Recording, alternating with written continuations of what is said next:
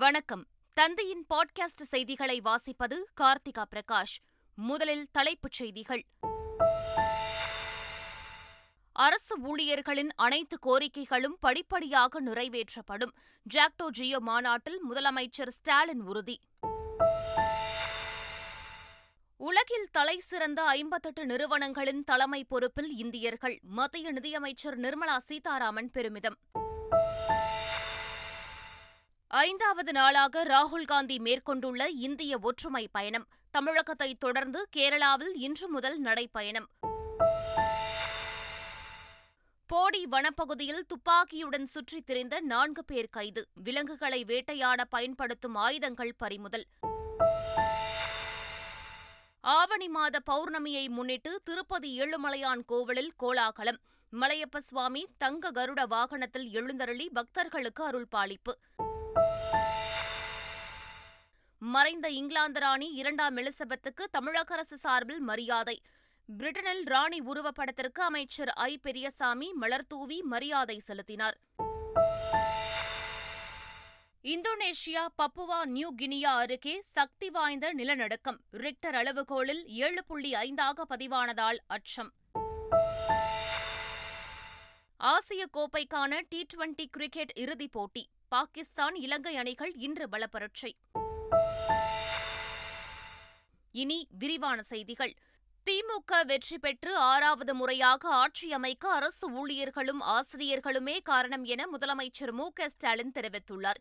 சென்னை தீவு திடலில் நடைபெற்ற ஜாக்டோ ஜியோ மாநாட்டில் பங்கேற்று பேசிய முதலமைச்சர் மு க ஸ்டாலின் நிதிநிலையை பொறுத்து அரசு ஊழியர்களின் அனைத்து கோரிக்கைகளும் படிப்படியாக நிறைவேற்றப்படும் என்று கூறினார். உங்களது கோரிக்கைகள் சிலவற்ற நிறைவேற்ற கோப்புகளுக்கு ஒப்புதல் அளித்துவிட்டு தான் வந்திருக்கிறேன்.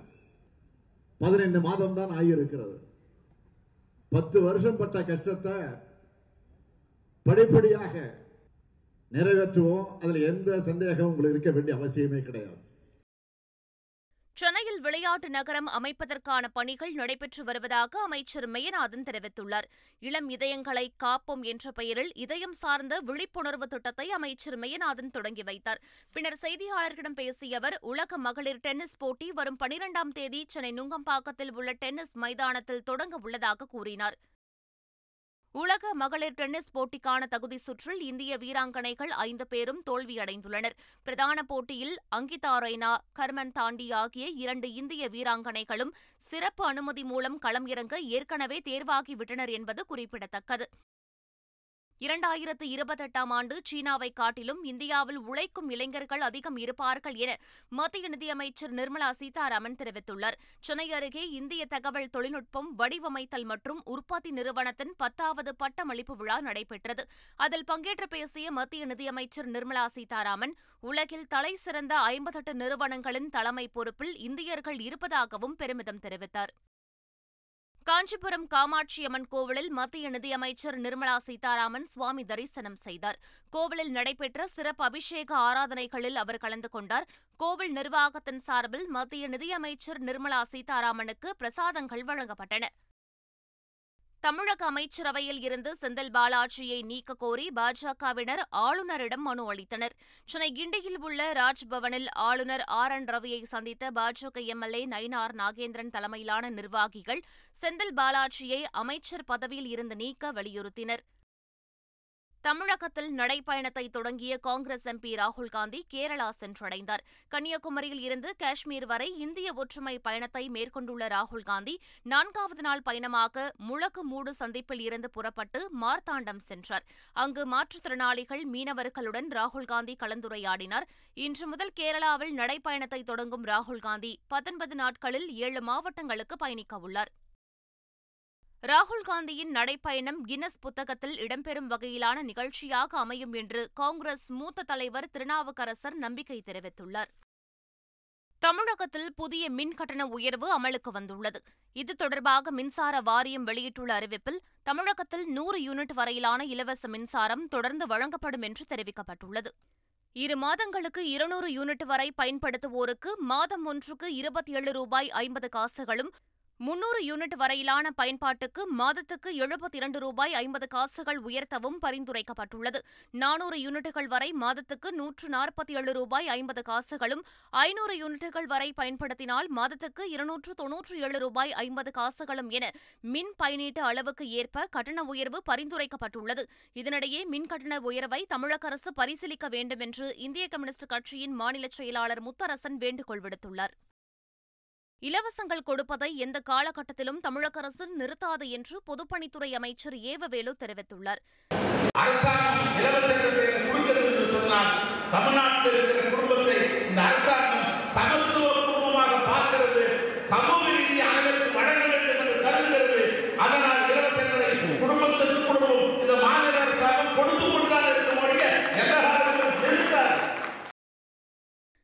தமிழ்நாடு மகளிர் தொழில் முனைவோர் நலச்சங்கம் அண்ணா பல்கலைக்கழகம் சார்பில் சென்னை கிண்டியில் மகளிர் தொழில் முனைவோர் கருத்தரங்கு நடைபெற்றது. இதனை திடக்கழிவு மேலாண்மை திட்ட மாநில கண்காணிப்பு குழு தலைவர் நீதிபதி ஜோதிமணி தொடங்கி வைத்தார். சிறந்து விளங்கும் தொழில் முனைவோருக்கு கருத்தரங்கில் விருதுகள் வழங்கப்பட்டன. பின்னர் பேசிய நேச்சுரலி லைஃப் எல்எல்பி நிறுவனர் சம்யுக்தா ஆதித்தன் பெண்கள் கனவுகளை அடைய கடுமையாக உழைக்க வேண்டும் என வலியுறுத்தினார். கருத்தரங்கை தொடர்ந்து மகளிர் தொழில் முனைவோர் நலச்சங்கம் சார்பில் அமைக்கப்பட்ட கண்காட்சி தொடங்கி வைக்கப்பட்டது.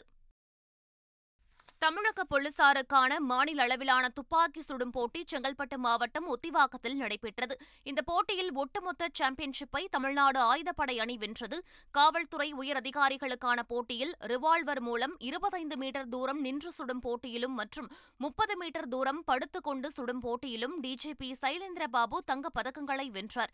நின்று கொண்டு சுடும் ரைபிள் பிரிவிலும் டிஜிபி சைலேந்திரபாபு வெண்கலப் பதக்கத்தினை வென்றார். குழந்தைகளை நன்றாக படிக்க வையுங்கள் என்று காவலர்களுக்கு சென்னை காவல் ஆணையர் சங்கர் ஜிவால் வேண்டுகோள் விடுத்துள்ளார்.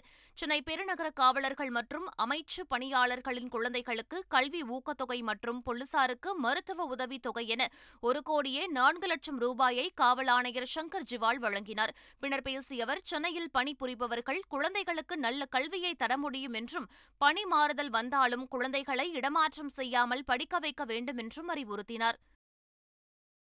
நீலகிரி மாவட்டம் குன்னூரில் வருவாய்த்துறை அதிகாரிகள் திடீர் ஆய்வு மேற்கொண்டனர். அப்போது பேக்கரிகளில் பயன்படுத்தப்பட்ட தடை செய்யப்பட்ட பதினேழு கிலோ பிளாஸ்டிக் பொருட்களை பறிமுதல் செய்தனர். ஐம்பத்தாறாயிரம் ரூபாய் வரை அபராதம் விதித்த அதிகாரிகள் தடை செய்யப்பட்ட பிளாஸ்டிக்கை பயன்படுத்தினால் கடைகளுக்கு சீல் வைக்கப்படும் என எச்சரிக்கை விடுத்தனர். இமானுவேல் சேகரனின் அறுபத்தைந்தாவது குரு பூஜையை ஒட்டி ராமநாதபுரம் மாவட்டம் பரமக்குடியில் உள்ள அவரது நினைவிடத்தில் இன்று நினைவு நாள் அனுசரிக்கப்படவுள்ளது. இதையொட்டி பாதுகாப்பு நடவடிக்கையாக மாவட்டம் முழுவதும் ஐந்தாயிரத்து ஐநூறு போலீசார் கண்காணிப்பு பணிகளில் ஈடுபட்டுள்ளனர். பாதுகாப்பு ஏற்பாடுகள் குறித்து ஏடிஜிபி தாமரை கண்ணன் தென்மண்டல ஐஜி அஷ்ரா கார்க் ஆகியோர் நேரில் ஆய்வு செய்தனர்.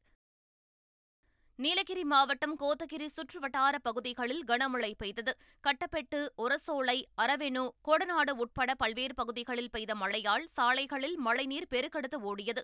கனமழையால் தேயிலை விவசாயிகள் மகிழ்ச்சி அடைந்தனர் ஊட்டி அருகே நெடுஞ்சாலையில் சென்ற கேரளாவை சேர்ந்த சுற்றுலாப் பயணிகளின் காரை காட்டு யானை தாக்கியது. மலப்புரத்தை சேர்ந்த தைவசத் அலி என்பவர் தனது குடும்பத்துடன் மசனக்குடியில் இருந்து மாவனல்லா நோக்கி சென்றபோது அங்கு வந்த காட்டு யானை காரை தாக்கிவிட்டு சென்றது. ஆனாலும் அதிர்ஷ்டவசமாக காரில் இருந்த ஏழு பேர் உயிர் தப்பினர். தகவலறிந்த வனத்துறையினர் சம்பவ இடத்திற்கு விரைந்து விசாரணை நடத்தி வருகின்றனர். நீலகிரி மாவட்டம் சேரம்பாடி அரசு தேயிலை தோட்டக்கழக குடியிருப்பு பகுதிக்குள் குட்டியுடன் புகுந்த ஒற்றை யானை அங்கும் இங்கும் உலாவியது. இதனால் அச்சமடைந்த பொதுமக்கள் வீடுகளுக்குள்ளேயே தஞ்சமடைந்தனர். பட்டப்பகலில் குடியிருப்பு பகுதிக்குள் குட்டியுடன் புகுந்த காட்டு யானையால் பரபரப்பு ஏற்பட்டது. தேனி மாவட்டம் போடி வனப்பகுதியில் துப்பாக்கியுடன் சுற்றித் திரிந்த நான்கு பேரை வனத்துறையினர் கைது செய்தனர். பிச்சாங்கரை வனப்பகுதியில் வன பாதுகாவலர்கள் கண்காணிப்பு பணியில் ஈடுபட்டிருந்தனர். அப்போது சந்தேகத்திற்கிடமான முறையில் சுற்றித் திரிந்தவர்களை பிடித்து விசாரித்ததில் அவர்களிடம் துப்பாக்கி வனவிலங்குகளை வேட்டையாடுவதற்கு பயன்படுத்தும் ஆயுதங்கள் இருந்தது கண்டுபிடிக்கப்பட்டது. அவற்றை பறிமுதல் செய்த வனத்துறையினர் நான்கு பேரையும் கைது செய்து நீதிமன்றத்தில் ஆஜர்படுத்தி சிறையில் அடைத்தனர்.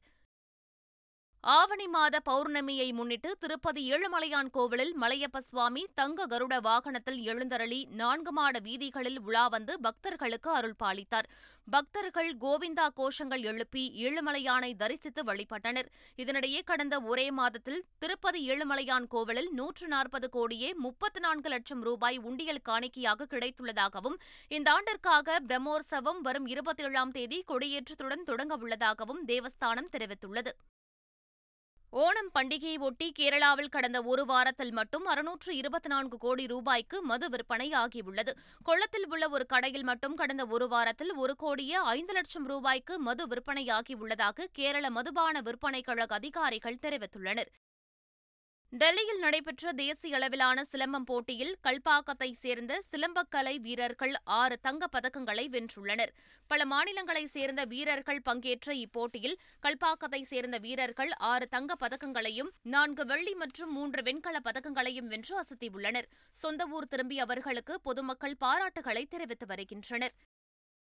சிக்னலில் பிச்சை எடுக்கும் குழந்தைகளை பின்னால் இருந்து இயக்கும் முகம் யார் என்பதை கண்டறிந்து நடவடிக்கை எடுக்க வேண்டும் என காவல்துறையினருக்கு இயக்குநரும் நடிகருமான பார்த்திபன் கோரிக்கை விடுத்துள்ளார்.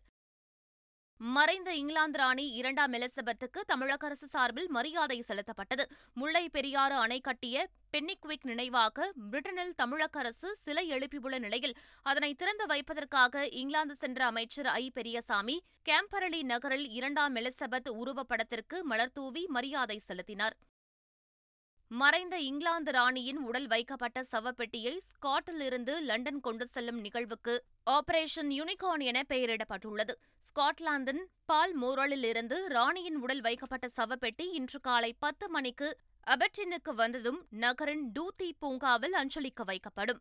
பின்னர் ஹோலி ரூட் ஹவுஸ் அரண்மனையில் ஊழியர்கள் அஞ்சலிக்கு பிறகு பின்னர் லண்டன் கொண்டு செல்லப்படும். ராணியின் இறுதி சடங்கு நடைபெறும் செப்டம்பர் பத்தொன்பதாம் தேதி பொது விடுமுறையாக அறிவிக்கப்பட்டுள்ளது. இங்கிலாந்தின் புதிய மன்னராக மூன்றாம் சார்லஸ் அறிவிக்கப்பட்டார். இங்கிலாந்து ராணியாக எழுபது ஆண்டுகள் அரியணையை அலங்கரித்து வந்த ராணி எலிசபெத் கடந்த வியாழக்கிழமை காலமானார். அவரது மறைவை தொடர்ந்து புதிய மன்னரை அறிவிக்கும் நிகழ்ச்சி லண்டனில் உள்ள செயின்ட் ஜேம்ஸ் அரண்மனையில் நடைபெற்றது. இதில் பிரதமர் லிஸ்ட்ரஸ் முன்னாள் பிரதமர்கள் Boris Johnson Theresa May David Cameron உள்ளிட்டோர் கலந்து கொண்டனர். அப்போது ராணி எலிசபெத்தின் மூத்த மகன் சார்லஸ் இங்கிலாந்தின் புதிய மன்னராக தேர்வு செய்யப்பட்டு தனிச்சபையில் முறைப்படி அறிவிக்கப்பட்டார். இங்கிலாந்து புதிய மன்னராக அறிவிக்கப்பட்ட மூன்றாம் சார்லஸ் பிரகடனத்தில் கையொப்பமிட்டு மன்னர் அரியணையை ஏற்றார். இதைத் தொடர்ந்து அரசு வழக்கப்படி நாற்பத்தோரு பீரங்கி குண்டுகள் முழங்க மன்னருக்கு வரவேற்பு அளிக்கப்பட்டது. இந்தோனேஷியாவில் இன்று அதிகாலை அடுத்தடுத்து இரண்டு முறை சக்தி வாய்ந்த நிலநடுக்கம் ஏற்பட்டுள்ளது. காலை நான்கு நாற்பது மணியளவில் சீபரோட் தீவு அருகே கடலுக்கு அடியில் ஐம்பது கிலோமீட்டர் ஆழத்தில் ஏற்பட்ட இந்த நிலநடுக்கம் ரிக்டர் அளவுகோளில் ஆறு புள்ளி மூன்றாக பதிவானது. இதைத் தொடர்ந்து அதே பகுதியில் அறுபது கிலோமீட்டர் ஆழத்தில் நான்கு புள்ளி ஐந்து நான்கு மணிக்கு மற்றொரு நிலநடுக்கம் ஏற்பட்டது. இது ரிக்டர் அளவுகோளில் ஆறு புள்ளி ஒன்றாக பதிவாகியுள்ளதாக தேசிய நிலநடுக்க ஆய்வு மையம் தெரிவித்துள்ளது. இதேபோல் ஆஸ்திரேலியா அருகே பப்புவா நியூ கினியாவில் அதிகாலையில் சக்தி வாய்ந்த நிலநடுக்கம் உணரப்பட்டது. மொரோஸ்பி துறைமுகத்தில் இருந்து வடமேற்கு திசையில் முன்னூற்று நாற்பத்தெட்டு கிலோமீட்டர் தொலைவில் நடுக்கடலில் நிலநடுக்கம் பதிவாகியுள்ளது. ரிக்டர் அளவுகோலில் ஏழு புள்ளி ஐந்தாக பதிவானதாக தெரிவிக்கப்பட்டுள்ளது. ஆசிய கோப்பை டி டுவெண்டி இறுதி கிரிக்கெட் போட்டியில் பாகிஸ்தானும் இலங்கையும் மோதவுள்ளன. துபாயில் இன்று இரவு ஏழு முப்பது மணிக்கு இப்போட்டி தொடங்க உள்ளது. ஆசிய கோப்பை வரலாற்றில் ஐந்து முறை கோப்பையை இலங்கை அணி கைப்பற்றியுள்ளது. பாகிஸ்தான் இரண்டு முறை ஆசிய கோப்பையை கைப்பற்றியுள்ளது. இந்த முறை கோப்பையை வெல்லப்போவது யார் என்ற எதிர்பார்ப்பு ரசிகர்கள் மத்தியில் எழுந்துள்ளது. மீண்டும் தலைப்புச் செய்திகள். அரசு ஊழியர்களின் அனைத்து கோரிக்கைகளும் படிப்படியாக நிறைவேற்றப்படும். ஜாக்டோ ஜியோ மாநாட்டில் முதலமைச்சர் ஸ்டாலின் உறுதி. உலகில் தலைசிறந்த ஐம்பத்தெட்டு நிறுவனங்களின் தலைமை பொறுப்பில் இந்தியர்கள் மத்திய நிதியமைச்சர் நிர்மலா சீதாராமன் பெருமிதம். ஐந்தாவது நாளாக ராகுல் காந்தி மேற்கொண்டுள்ள இந்திய ஒற்றுமை பயணம். தமிழகத்தை தொடர்ந்து கேரளாவில் இன்று முதல் நடைப்பயணம் போடி வனப்பகுதியில் துப்பாக்கியுடன் சுற்றித் திரிந்த நான்கு பேர் கைது. விலங்குகளை வேட்டையாட பயன்படுத்தும் ஆயுதங்கள் பறிமுதல். ஆவணி மாத பௌர்ணமியை முன்னிட்டு திருப்பதி ஏழுமலையான் கோவிலில் கோலாகலம். மலையப்ப சுவாமி தங்க கருட வாகனத்தில் எழுந்தருளி பக்தர்களுக்கு அருள்பாலிப்பு. மறைந்த இங்கிலாந்து ராணி இரண்டாம் எலிசபெத்துக்கு தமிழக அரசு சார்பில் மரியாதை. பிரிட்டனில் ராணி உருவப்படத்திற்கு அமைச்சர் ஐ. பெரியசாமி மலர்தூவி மரியாதை செலுத்தினார். இந்தோனேஷியா பப்புவா நியூ கினியா அருகே சக்தி வாய்ந்த நிலநடுக்கம். ரிக்டர் அளவுகோலில் ஏழு புள்ளி ஐந்தாக பதிவானதால் அச்சம். ஆசிய கோப்பைக்கான டி டுவெண்டி கிரிக்கெட் இறுதிப் போட்டி. பாகிஸ்தான் இலங்கை அணிகள் இன்று பலப்பரட்சை. இத்துடன் செய்திகள் நிறைவடைந்தன.